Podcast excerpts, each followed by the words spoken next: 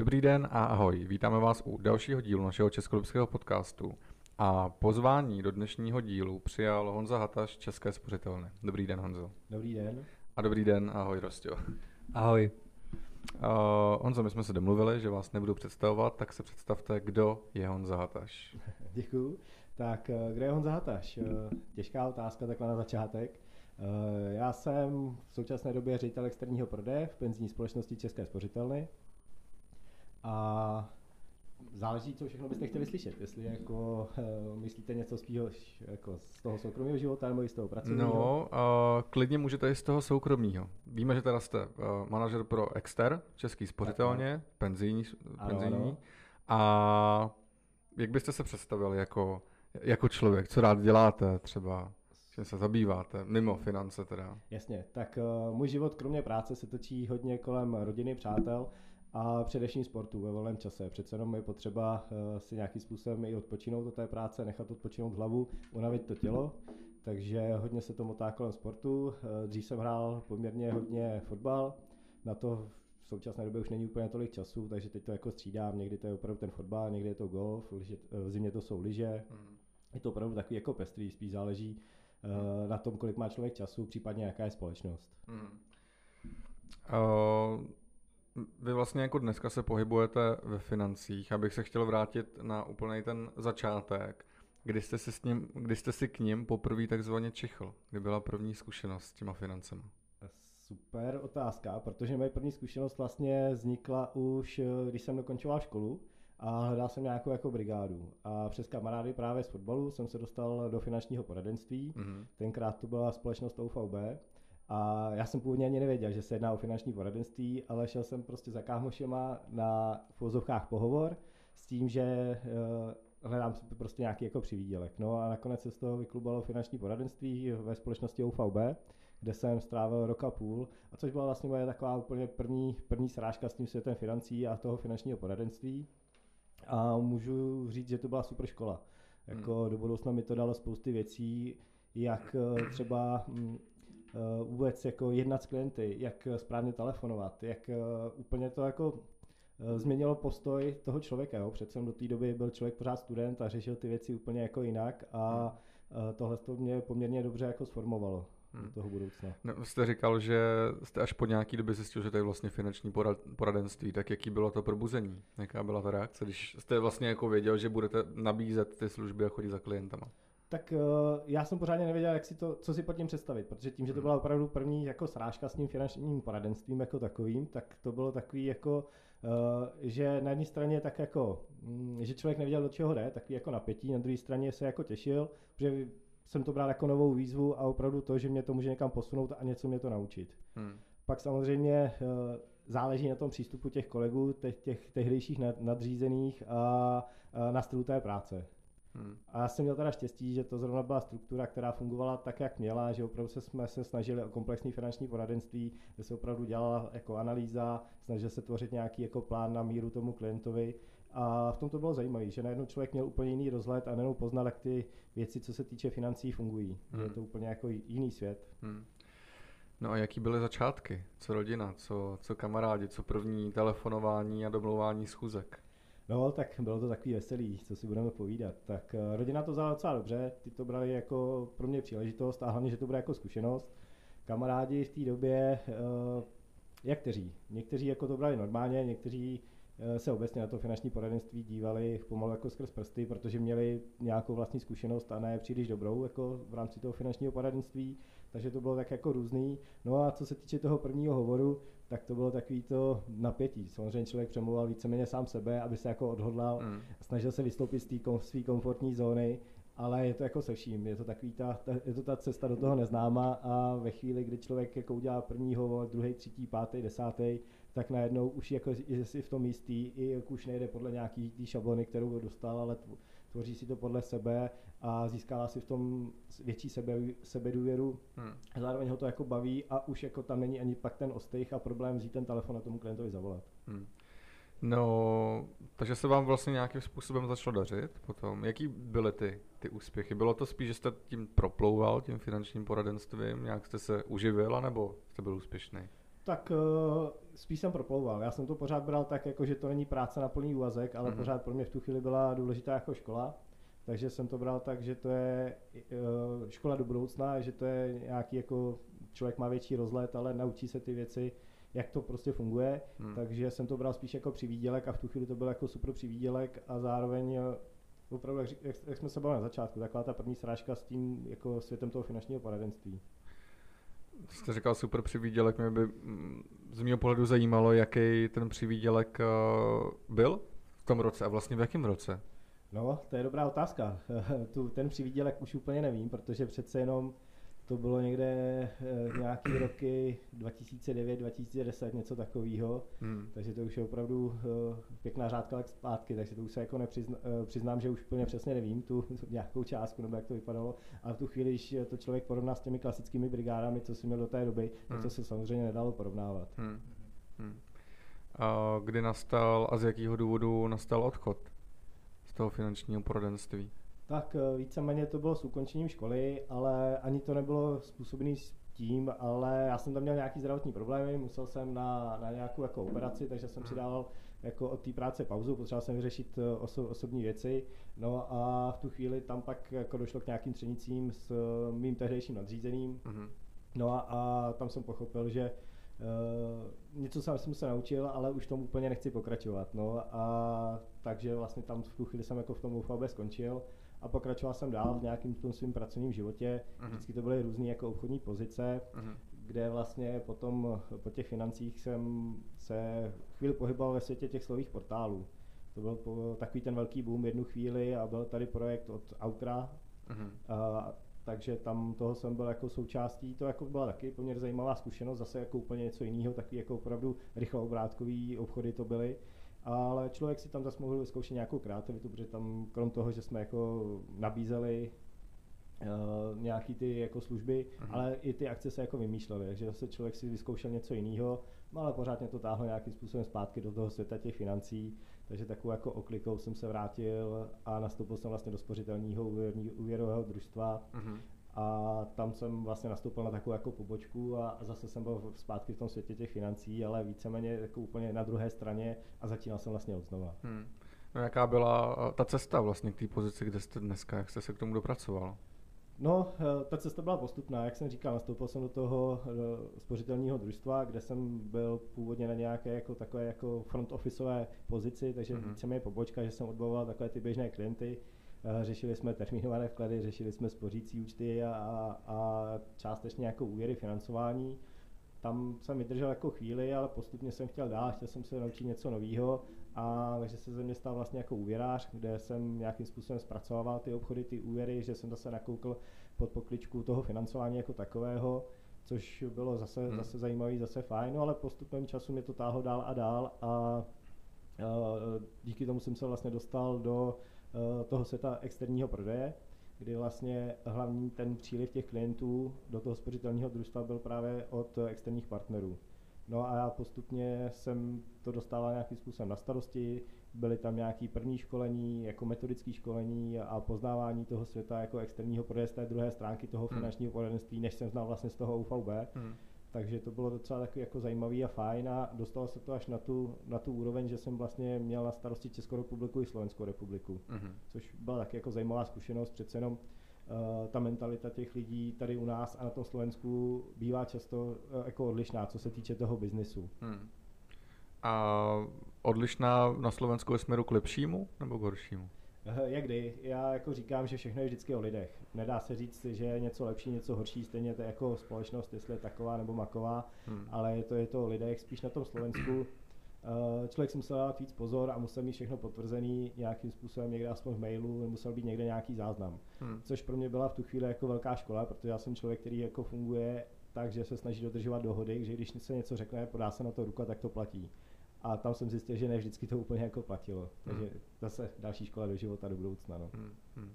By možná zajímalo, uh, jak vypadalo vlastně, nebo takhle, jak se lidi v roce, kdy jste začínal vy s finančním poradenstvím, zajímali o penze a jak moc ten produkt chtěli, jak moc se o ně chtěli starat. A jak je to dneska, jestli hmm. vnímáte rozdíly a případně jaký? Tak ty, ty rozdíly jsou, jsou poměrně veliký. Tam v té době, když jsem byl v tom finančním poradenství, tak eh, byl vlastně ten starý produkt, to penzijní připojištění se státním příspěvkem, ty původní transformované fondy. Hmm. A byl to produkt, který byl poměrně jako oblíbený u klientů, protože už tady byl nějakou dobu zavedený, ti klienti byli zvyklí si spořit, zároveň to pro ty poradce byla docela zajímavá odměna za to sjednání toho produktu. No ale pořád se tak jako po očku vyhlížela ta změna, protože jsme jako viděli, že podobnou změnu měli v Maďarsku, podobnou změnu měli na Slovensku a v rámci toho finančního poradenství tady se toho čekal jako velký biznis a že by toho mohl být jako velký zajímavý, zajímavý jako přivídělek. Hmm. K, to, k té klasické hmm. práci toho hmm. finančního poradce. No ale k tomu já už jsem se úplně nedostal, protože mezi tím jsem jako skončil a na, na tu změnu vlastně na to překlopení těch produktů hmm. z toho penzijního připojištění na to doplňkové penzijní spoření, na to doplňkové penzijní spoření, to už jsem vlastně nebyl v rámci hmm. toho finančního poradenství. No a vnímáte, že dneska uh, se ti klienti více starají o, o své penze nebo zajímají se o to globálně víc než předtím? Nebo je to tak nějak stejný? Já si myslím, že klienti se zajímají plus minus stejně, respektive uh, začínají si uvědomovat, že je potřeba nějakým způsobem se na ten důchod a na tu budoucnost obecně nachystat. Hmm. A hodně tomu přistupují jinak právě ti poradci. Hlavně jako finanční poradci zase jako si uvědomují, že to je důležitý produkt, že to je jako jeden ze základů na tu, na tu penzi a že by to měl mít každý klient. Hmm. Takže ono to jde tak jako ruku v ruce. A když se to právě spojí na obou stranách, tak pak uh, uh, je to super. Hmm. Mě možná ještě napadá otázka starý transformovaný fondy. Hmm. Pořád to má dneska hrozná spousta lidí. A já vlastně mm, nebo mám nějaký názor a zajímalo by mě názor váš. Proč si myslíte, že to prostě jako nechtějí, nechtějí převíst, nechtějí udělat tu změnu na nový penzijko? Já si myslím, že to pramení z neznalosti. Hmm. Eh, spousta těch klientů nezná to, no, ten nový produkt, to DPS, neví, v čem jsou tam výhody a je to o tom, že my Češi jsme poměrně jako konzervativní hmm. k nějakým jako velkým změnám a přece jenom když porovnáme oba ty produkty, to starý penzíko je prostě spoření, když hmm. to nový DPS, dalo byste říct investice hmm. a spoustu těch klientů má z toho strach. Hmm. Pak je super ta role těch finančních poradců, kteří tomu klientovi to dokáže vysvětlit, že vlastně se není čeho bát a že to není produkt na 1, 2, 3, 5 let, ale že to je produkt na 10, 15, 20, 30 let klidně a uh, má to pro ně smysl a vyplatí se jim právě třeba ten nový produkt. Čím myslíš, Honco, že to je, že to, že to vlastně ta neznalost těch lidí, že to nevědí? Protože uh, možná se ptám jako napřímo, uh, co proto dělají penzijní společnosti, aby to ty lidi věděli?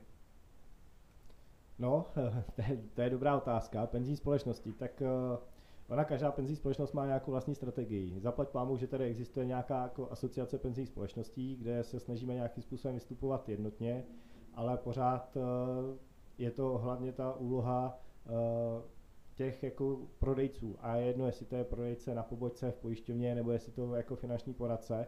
A tam je ten důležitý úkol, tam se to jako musí musí změnit to myšlení těch klientů a, a protože dneska v těch médiích a všude těch informací uh, je spousty, ale žádná není taková jako relevantní, většinou spíš jako tam jsou jako informace, ne aby ty klienty eh, nějakým způsobem namotivovali nebo představili jim, čem je jako výhodnější, zajímavější to DPS, ale pořád se jako omílá to starý penzíko. Mm-hmm. Takže jako za mě tam třeba chybí jako větší propagace ale mm, jako myslím si, že nejenom jako od penzí společností, ale spíš jako celkově na tom trhu a hlavně jako i od novinářů a v neposlední řadě od politiků, protože tam se to všechno hmm. odvíjí a tam to všechno začíná vlastně. No, ono hlavně podle mě pořád velká spousta lidí ani neví, že je nějaký nový penzíko. Protože když se s někým bavím o penzích, tak řeknou, jo, jo, máme penzíko. Ale vlastně nevědí, že mají z roku 2.5 nebo 2.6 a že to je vlastně jako to starý a že existuje nějaký nový.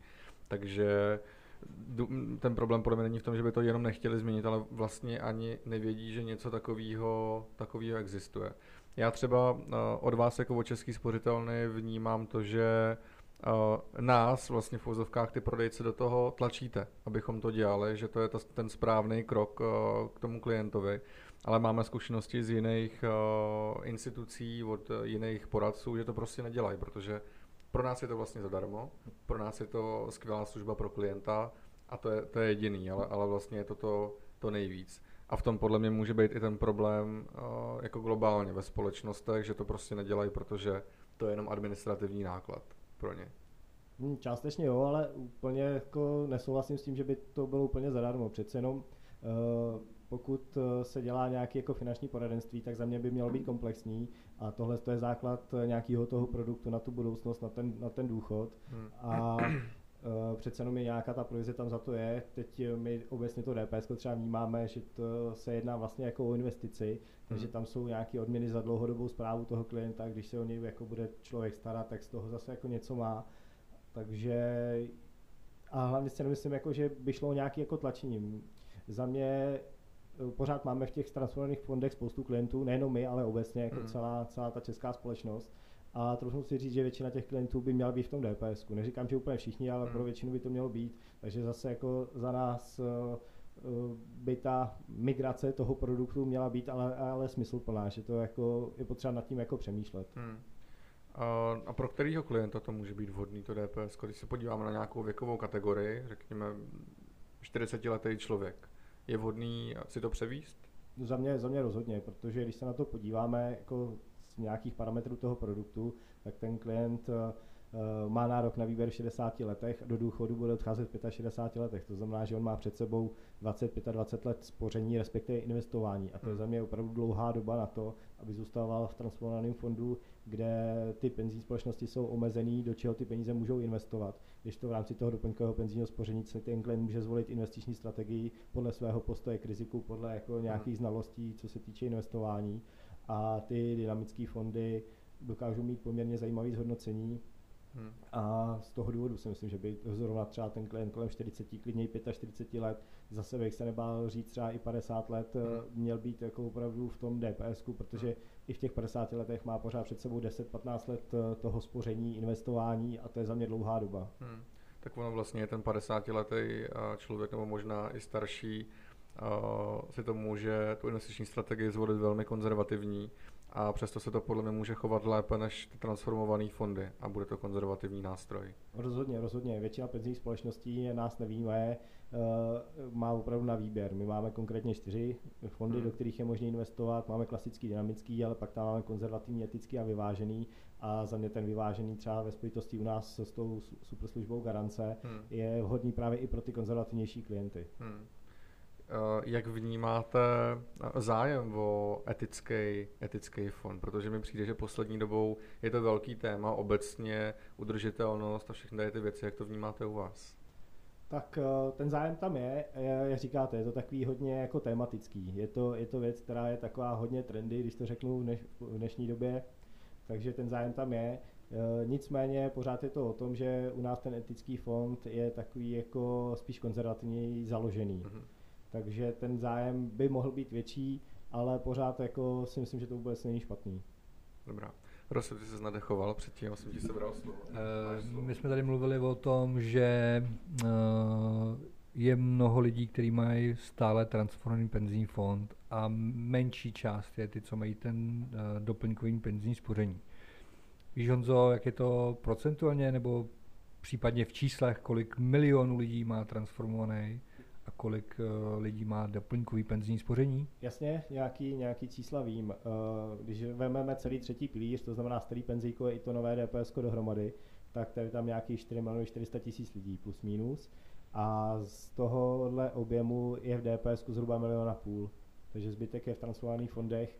Když se podíváme na uh, jako majetek, který tam ty klienti mají, tak jestli si to pamatuju správně, tak je to někde kolem 700 miliard hmm. což je jako strašně moc peněz a i to je jako škoda. Na druhou stranu pro vás jako pro finanční poradce tohle může být i zajímavý jako obchodní potenciál. Já mám na to takový svůj uh, osobní pohled. Já tvrdím, že lidi, kteří mají z dlouhodobého hlediska uh, peníze ve svém transformovaném penzijním fondu, kde mají takzvanou garanci, tak uh, z pohledu inflace, a teď neberu v potaz vůbec tu, tu brutální inflaci hmm. současnou, ale z dlouhodobého hlediska kolem 2,5-3%, tak já tvrdím, že tyhle ty lidi garantovaně chudnou. Co si o to myslíš? Eh, souhlasím s tebou. Je to tak, protože když se podíváme na nějaký poslední zhodnocení těch transformovaných fondů, tak tam se pohybujeme někde kolem 1%. A pokud, jak si říkal, ta inflace dlouhodobá je někde kolem 2-3% a Čenbojí tam i chce mít, tak eh, ti klienti o ty své úspory přichází. I proto jsem říkal, že je pro mě opravdu zajímavější ten nový produkt, kde si můžou zvolit vlastní strategii spoření. Hmm. Uh, doplňkový penzijní spoření eh, je vlastně od roku 2013, kdy šlo k té reformě a máme nějaké srovnání, srovnání stávajících penzijních fondů, jak, jak si daří, jestli, jestli, jestli fakt jako jedno, který penzijní fond mám jako klientovi, nebo jestli jsou prostě nějaký, nějaký fondy penzijní nebo penzijní společnosti, které jsou v něčem výjimečný. Hmm, předpokládám, že budeš mluvit český spořitelně, ale když se, protože zase ze své pozice asi máš přehled o tom, uh, jak si stojí konkurence, tak mě zajímá i tenhle ten pohled. Uh, taková jako docela těžká otázka, přemýšlím, jak bych to uchopil. Jasně, že každá penzijní společnost má nějaké výhody, každá má nějaké, nějaké plusy. Uh, nicméně samozřejmě je to produkt na dlouhou dobu, takže určitě tam půjde o nějaké zhodnocení. Co se týče třeba nás, tak my se snažíme být dlouhodobě mezi prvními třemi penzijními, penzijními společnostmi. Což se daří. Což se, přesně tak, co se daří, to, co jsme rádi a hlavně se to daří uh, i tak, že vlastně u nás ta volatilita není taková jako třeba u jiných penzijních společností. Takže my vlastně těm klientům dáváme poměrně velkou jistotu a stabilitu. Zároveň to zhodnocení, který máme v porovnání s konkurencí. Teď aktuálně jsme, jsme druzí, třeba když se budeme bavit o dynamické strategii, jenom o kousíček za ČSOB, penzijní společností.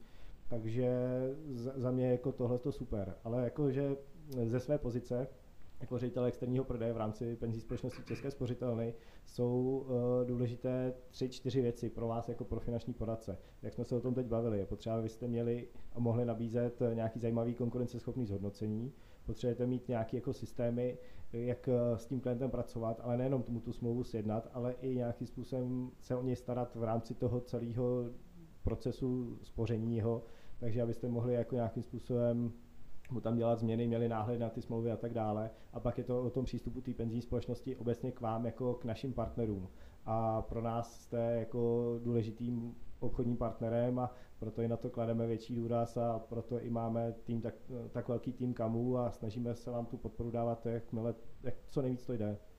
Ty jsi pro mě zmínil jednu důležitou věc a vlastně to je i důvod, proč já třeba uh, hodně inklinuju k penzijní společnosti Český spořitelny a to je ta, uh, ta informace, že vlastně se uh, v průběhu těch devíti let, uh, kdy vlastně doplňkové penzijní spoření na trhu je, uh, jste vlastně na, na, v tom peletonu tří uh, jako nejúspěšnějších těch penzijních společností, ale zároveň prostě nejste tak volatilní, že prostě tam je nějaká v úzduchách stabilita.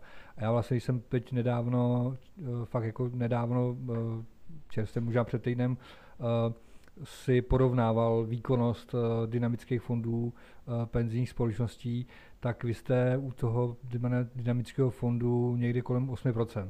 Jo? Ale uh, ta volatilita, ten to vlastně pro mě jako a pro klienta jako víc klidu, že to není, že tam jako nejsou takový ty uh, velký, velký propady a velký nárůsty, uh, tak pro mě to je jako stabilnější a v po pozici klienta a pro mýho klienta chci přesně tohleto. Zajímavý průměrný výnos, ale žádný prostě poblázněný jakoby, uh, jako výpadky nahoru dolů v tom, na tom trhu. Když se podívám třeba na Penzijní společnost, eh, tak eh, ten průměrný výnos je eh, malinko nižší než česká spořitelná, ale ty výkyvy, ta volatilita je jakoby mnohem, mnohem jako náročnější a pro klienta, který je konzervativnější nebo je náchylnější k riziku, tak to může být důvod, proč je nějakého neklidu. Jo? A to je třeba ten důvod, proč, proč mě je česká spořitelna v tomto sympatická. Jo, to jsem rád, to jsem rád, že to takhle zmiňuješ, protože tohle je přesně naše strategie. My opravdu těm klientům chceme dát nějakou jistotu. Protože, jak jsem říkal před chvíličkou, ten produkt eh, není na rok 2, 3, 5, ale je to na 10, 15, 20, 30 let a ty výkyvy nějakým způsobem přijdou, ať větší či menší, ale pořád ten klient a český klient je prostě konzervativní a spoustu klientů je na to citlivých.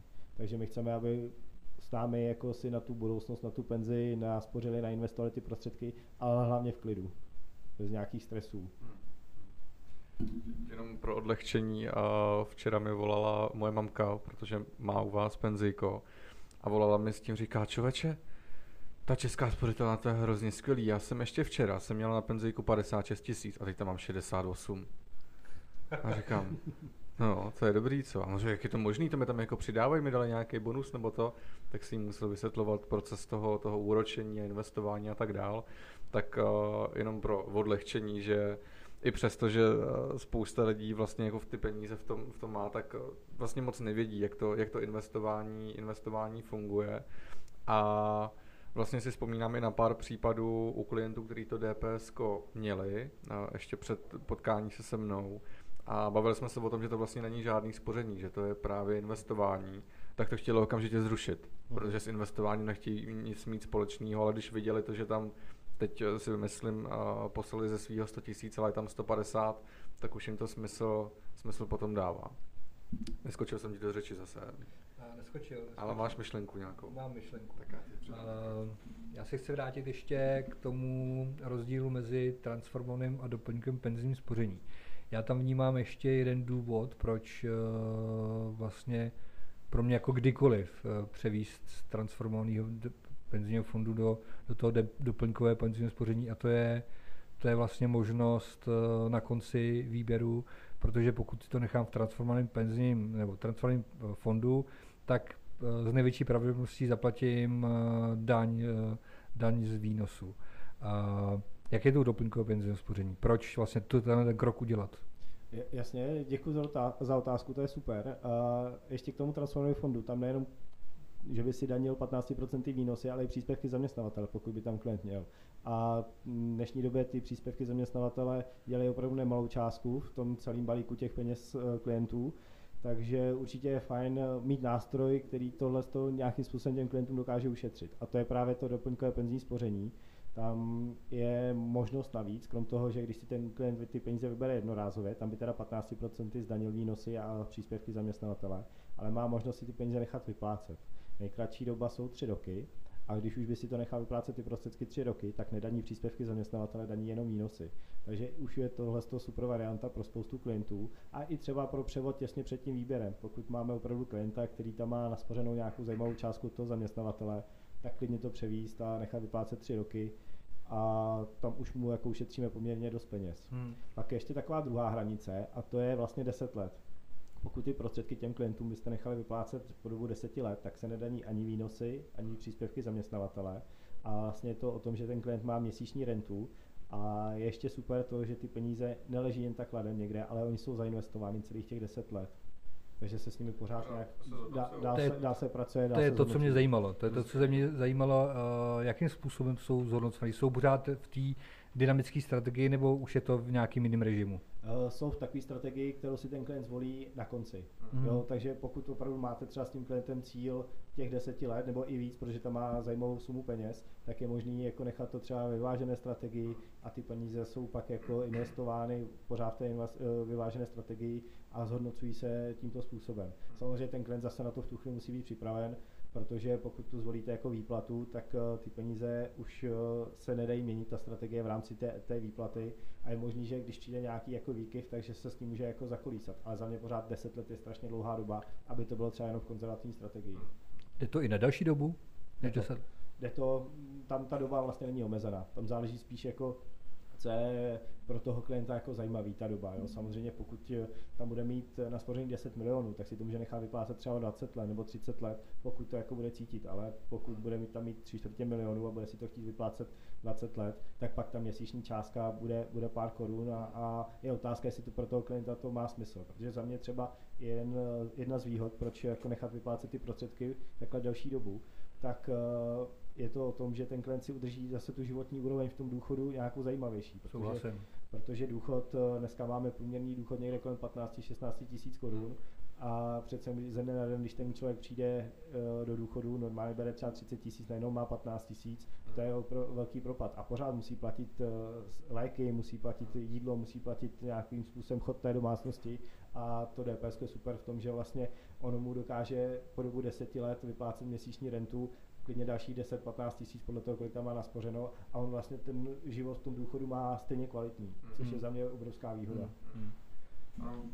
Skvělý vlastně tím, že ty peníze jsou zainvestované, tak je to vlastně téměř nekonečná renta, hmm. protože ty peníze se pořád zhodnocují a vlastně tvoří další a další majetky, takže ten klient může dojít pak po těch deseti letech překvapení, že tam má třeba další 300, 400, 500 tisíc podle toho, kolik tam měl předtím peněz a může čerpat dál a dál jo, ty peníze, je to tak. což je naprosto geniální. Ale mm, víme, jak to potom jako v reálu funguje, když se to těm klientům nevysvětlí, tak to prostě radši chtějí, chtějí vybrat všechno a, a ideálně jako utratit potom. No. To je důvod, proč mají být svého parťáka, finančníka, který prostě tím tím provede a, a na tyhle věci upozorní a vlastně je připraví na to, co bude následovat. Jo? Uh, já mám s tím teda spojenou další otázku, mm-hmm. když jsem nakousnul ty parťáky. Honzo, to, co ty si myslíš o, o té naší službě, finanční poradenství dneska? Nebudem porovnávat to eh, období, kdy jsi začínal ty, v tom roce 2009-2010, eh, když, kdy já už jsem byl vlastně třetí rok ve financích, takže uh, tu dobu znám. Nebylo deset. Ale zajímá mě, jak na to nahlíží teď z pohledu se co postavního manažera v penzijní společnosti Český spořitelný. Co si o tom ty myslíš a proč? Eh, super. Eh, já si myslím, že ta vaše služba je pro toho klienta je neocenitelná. Vy tomu klientovi díky eh, vaší nezávislosti dokážete poradit s čímkoliv a dokážete mu vybrat na tom trhu to nejlepší, co vlastně může dostat v tu chvíli. Jo, takže za mě vy jste pro něj jako super partiáci a ať se podíváme do jakékoliv oblasti toho finančního poradenství. Jo. Opravdu můžete mu sehnat nejlepší cenu jako hypotéky, třeba nejlepší sazbu na hypotéce, eh, máte, spolupracujete jako se všemi pojišťovnami, takže podle toho jeho třeba jako zaměření pracovního mu dokážete zvolit kvalitní zajištění toho, toho jeho života, no a v neposlední řadě tu budoucnost, ať to jsou investice, ať jsou to ty penzíka a tím, že jste eh, jakože nejste vázáni na jednu společnost, tak právě máte super rozhled a tomu klientovi dokážete dát jako super službu a hlavně mu dokážete poradit eh, tak, jak by to mělo být. Mm-hmm. Takže za mě ten váš přínos je jako obrovsky cený. Dobře, ještě mám jednu otázku na tělo. Mm-hmm. Máš svého parťáka? No, eh, částečně. Aha. Něco si řeším sám a něco, něco jako konzultuji právě takhle jako eh, s někým, protože vím, že je na to nějakým způsobem specialista. Mm-hmm. Ale vím, jak to je kovářová kobila, takže úplně nemám klasického jako parťáka, který by se mi staral o komplexní jako moje portfolio produktů. Chceš ho? Můžeme se pobavit. Dobře. tak ono dneska v té, třeba když to vnímám u té naší generace, tak tam funguje velmi často hybrid, kdy uh, ty lidi si to prostě chtějí zkusit řešit sami, chtějí si zkusit investovat na té burze a tak. Oni s ním potom přijdou, protože jim to moc nejde, je to těžký. A já sám mám spoustu mladých klientů, který uh, řeším něco, čemu nerozumějí vůbec, a, ale často investice si po nějaký části řešejí řešej po svým, takže uh, to chápu, že třeba na všechno úplně parťáka nemáte. A co třeba všechno si řešíte sám, když jste na to narazil? Jak kdy, většinou sám si řeším taky jako drobnosti, třeba jako povinné ručení jo, jo. pojištění jako nemovitosti, domácnosti, tyhle, tyhle ty věci. Uh, hypotéku jsem si teda řešil taky sám, ale... Taková drobnost. ne, tak uh, zase díky tomu, že uh, jsme z finanční skupiny, Aha. kde jako v rámci, v rámci banky, takže to bylo spíš dáno tím, ale Jasně. pokud je třeba o investice nebo určitě uh, nějakým způsobem to zajištění toho života, hmm. tak uh, to je oblast, ve kterým já se nepohybuju, který já nerozumím a rád se nechám poradit. Jo? Takže hmm. zase jako uh, nejsem ten člověka, že bych věděl, že všechno si sám udělám nejlíp, zdaleka ne. Hmm. A ani se mi jako nechce to hledat, dohledávat a porovnávat ty produkty, takže proto rád využiju služeb eh, třeba toho finančního poradce. Hmm. Dobře. Uh, já mám ještě otázku a ta se týká, ta se týká vlastně té tý naší služby taky. Mm-hmm. Uh, co si myslíš o tom, že dneska je doba spíš specializace. To znamená, že eh, narazím na naší manufakturu, eh, kterou máme v rámci, v rámci Sirius Finance.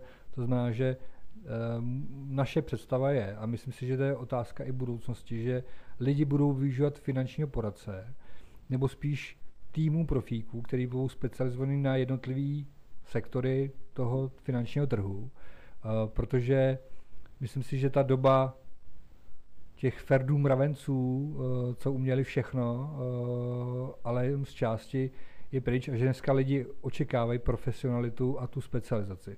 Myslíš, že to je správný krok? Já si myslím, že jo, protože přece v dnešní době je záplava těch produktů, je to spousty podmínek, spousty jako informací a pokud by to člověk chtěl obsáhnout všechno sám, tak eh, nebude dělat nic jiného, než bude ležet někde v metodice, ale pak zase nemá čas na tu klasickou klientskou práci. Takže určitě je to, je to budoucnost a pokud ten tým eh, máte jako vyladěný, že opravdu jeden je specializovaný na eh, financování, druhý je specializovaný na život, třetí řeší jako investice a zájemně jako si rozumíte jednak lidsky a jak profesně, tak to je úplně to nejlepší, co může být, protože ten klient v tu chvíli dostane 100% eh, službu, co 100%, 120%, protože opravdu má ty profíky z těch jednotlivých oblastí. Super, děkuji za názor, moc mě potěšil. A tak a teď se vrátím eh, k penzím. Mm-hmm.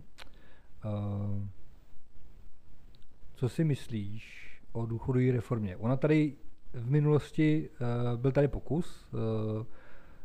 Je nutná nebo, nebo to je vlastně jedno? No, hezká otázka.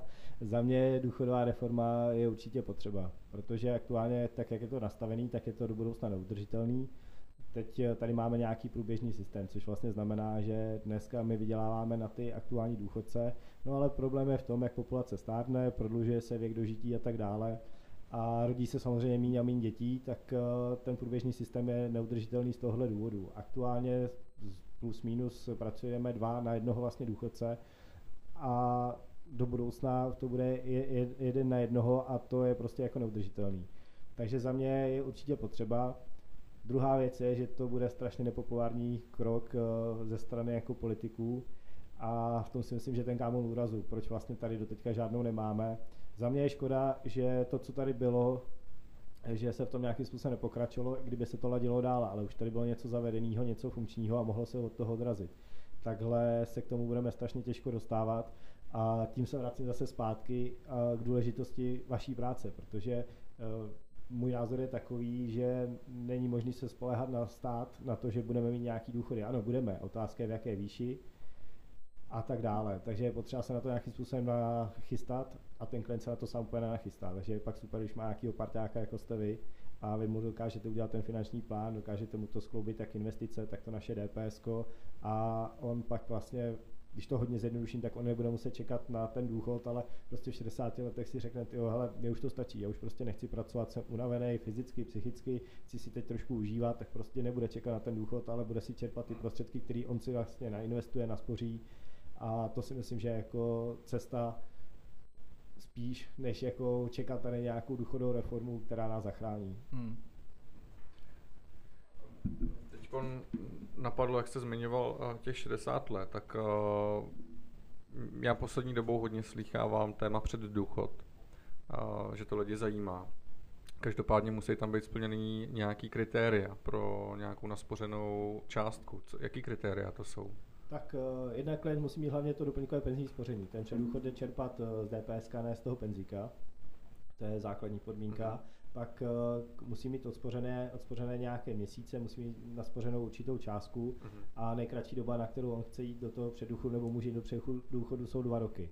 Uh-huh. Takže těch podmínek je tam poměrně hodně, ale taky si myslím, že to bude hodně jako píseň budoucnosti. Jakmile uh, se to dostane víc do těch lidí, hmm. tak za mě předdůchod je třeba jedna, jeden ze způsobů, jak si vyřešit nějakou životní situaci před tím důchodem. No.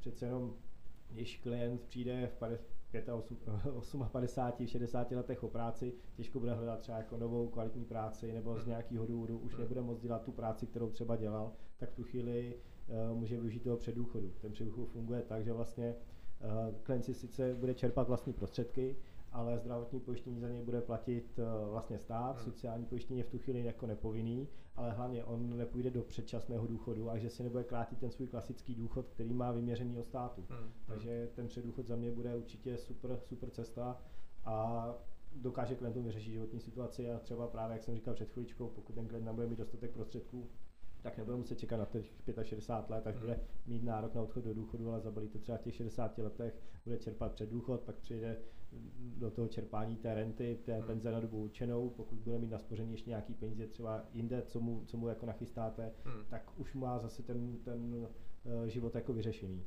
Hmm. Protože u mě třeba u mladých lidí je to obrovský téma. Hmm. Teď samozřejmě nechtějí pracovat dílek do 50 ideálně tak uh, se na tady to připravujeme, aby tam byly připravený majetky, z kterých budou moct čerpat a, a být vlastně v nějaký finanční svobodě a nezávislosti, když na to přijde. No, to je ideální stav, to je super, že ti mladí si to takhle jako uvědomují. Bohužel, co máme zkušenost, tak uh, ta finanční gramotnost u nás v České republice ještě není úplně příliš jako jak to říct? Není dobrá. Prostě. Není dobrá. Přesně tak, jo. Takže zase se jenom vracíme k tomu, jaká je vlastně ta role vaše hmm. a že ta role je velmi jako podstatná a důležitá. Hmm. Um, můžu odbočit od penzí teď na chvíli, máš ještě můžu, dotaz? Tak mám jeden, jeden, já mám ještě jeden dotaz, protože jsme se nedotkli podle mě ještě jednoho důležitého produktu, a to je dětské doplňkové penzijní spoření. Můžeš nám k tomu něco říct? Určitě. Tak uh, to je vlastně novinka, v vozovkách novinka, uh, protože dřív to penzíko jako ne, nebylo možné sjednávat pro nezletilé klienty. U doplňkové penzijního spoření to je možné od roku 2016. A aktuálně je to nastavené tak, že ten klient, respektive to děcko si v 18 letech může vybrat jednu třetinu vlastních prostředků, jednu třetinu zhodnocení. Aby si to mohli vybrat, tak musí mít to spořeno aspoň 10 let. Takže jako za mě je to fajn, nicméně úplně bych třeba necílil na těch, na těch 18 let, přece v 18 letech ten člověk je jako poměrně mladý, většinou nemá dostudovanou školu na to, aby řešil třeba vlastní život, vlastní bydlení a tak dále. Na to, aby měl finanční gramotnost. Přesně tak. to je samozřejmě další věc. Takže určitě DPS pro dětská je zajímavá věc. Já bych se na to nedíval tak, že to je vložně jako doplňkové penzijní spoření, ne, necílil bych to za každou cenu na ten důchod, ale bral bych to, že to je jeden z produktů, jak tomu děcku naspořit na tu jeho budoucnost. A protože se na to podíváme, co se týče poplatků, tak je to prakticky téměř nejlevnější investice na trhu, není tam žádný stupní poplatek, poplatek za zprávu je tam limitovaný zákonem, takže už z tohohle pohledu je to jako super. A třeba můžu říct, že sám jsem to sjednával svému synovci, který mu bylo v tu chvíli půl roku a, a takže jsem to vysvětlil a prodával na to, že to není jako na důchod za každou cenu, ale že to je prostě rezerva do budoucna. A co nejhorší se ho se stane, takže to buď vybere, protože bude potřebovat peníze, že si bude chtít koupit nějakou vlastní nemovitost, anebo to nevybere a v důchodu se bude mít jako suprově, protože už tam bude mít naspořenou krásnou částku. Takže za mě to je super varianta a pro vás jako pro finanční poradce je to zase jako další jako obchodní potenciál a hlavně Eh, je to jeden z nástrojů, jak eh, zase ty děti můžeme naučit nějaké ty finanční gramotnosti. Jo? Přece jenom když v těch 18, 20, 25 letech ty rodiče to těm dětem předají, tak oni už to můžou vzít tak, jako že je normální se o sebe starat, je normální si spořit, je normální si investovat. Hmm. Takže za mě to může mít i jako tenhle ten rozměr. Já říkám svým klientům, že v 18 letech předají svým dětem uh, doplňkové penzijní spoření a poradce. To je ideální stav. Mně se hrozně líbí ta myšlenka toho, že se jim to potom předá, protože s tím, s tím naprosto souhlasím, je to vlastně takovej ne povinnost, ale, ale prostě dobrá věc do budoucna, kterou už budou znát předtím, řekněme, nějakých 18 let, protože ty rodiče by s tím samozřejmě měli seznamovat, že to jsou nějaké jejich majetky, které teď sice platí mamka s taťkou nebo babička nebo kdokoliv, ale až budou soběstační, tak si to převezmou a budou v tom pokračovat. A, a měli by, protože mm, jsem si nedávno počítal, že fakt i při uh, relativně malý úložce na konci potom jsou fakt velký peníze. Samozřejmě nějaká inflace, ty peníze budou mít úplně jinou hodnotu, ale kdyby to mělo být to minimum, tak ta penze prostě jako asi nebude horší potom pro ty děti. To rozhodně. A zároveň je to teď, jak jste to zmínil, eh, super produkt pro ty babičky, dědečky. Jo, hmm. Přece jenom to je častá věc, že oni chtějí svým vnoučatům nějakým způsobem spořit, hmm. přispívat na tu budoucnost a tak dále a tohle je super produkt už jenom z toho důvodu, že to smlouva je psaná na to dítě, není to psaný na ty rodiče, takže vlastně ti babičky, ty babičky a ti dědečkové vlastně zajistí to, že ty peníze opravdu dostanou ty vnoučata, hmm. ne, ne ty rodiče třeba, takže i to je jako fajn řešení. Hmm. Uh, já teď mimo penze už uh, mě zajímá, uh, jaký máte třeba ještě osobní cíle, kam byste se chtěl vyšplhat v rámci třeba profesní uh, světa? To je otázka poměrně na tělo. Jestli to, to je veřejný, teda jestli není veřejný, tak to, tak to nemusíte říkat. Tak uh, cíle určitě nějaký mám. Já jsem ty člověka, že se potřebuje pořád někam posouvat a hlavně učit se něčemu novému. Jo, takže teď nějakou chvíli jsem na této pozici, kde jsem spokojený, mám super tým, který jako funguje a je vidět, že to, co děláme, tak má smysl. Takže teď určitě je mým cílem nějakým způsobem Eh, stabilizovat eh, ten tým s ohledu na tu produkci nějakou pravidelnou a pak do budoucna uvidíme, jak to dopadne. No. OK, OK, dobře, beru to jako diplomatickou politickou odpověď. Prostě chcete, chcete růst a nebaví vás stát na místě. Přesně tak. OK, dobrá. V tom případě moc krát děkujeme za to, že jste přišel, za rozhovor, který určitě pro naše diváky bude přínosný a těšíme se na uh, školení a to, že vás teď tady ještě u nás v kanceláři chvíli budeme mít a třeba někdy příště nad stejným nebo jiným tématem. Děkujeme a mějte se hezky. Určitě, děkuji za pozvání a bylo to fajn. Přeji hodně štěstí. Děkujeme, ahoj. Ahoj.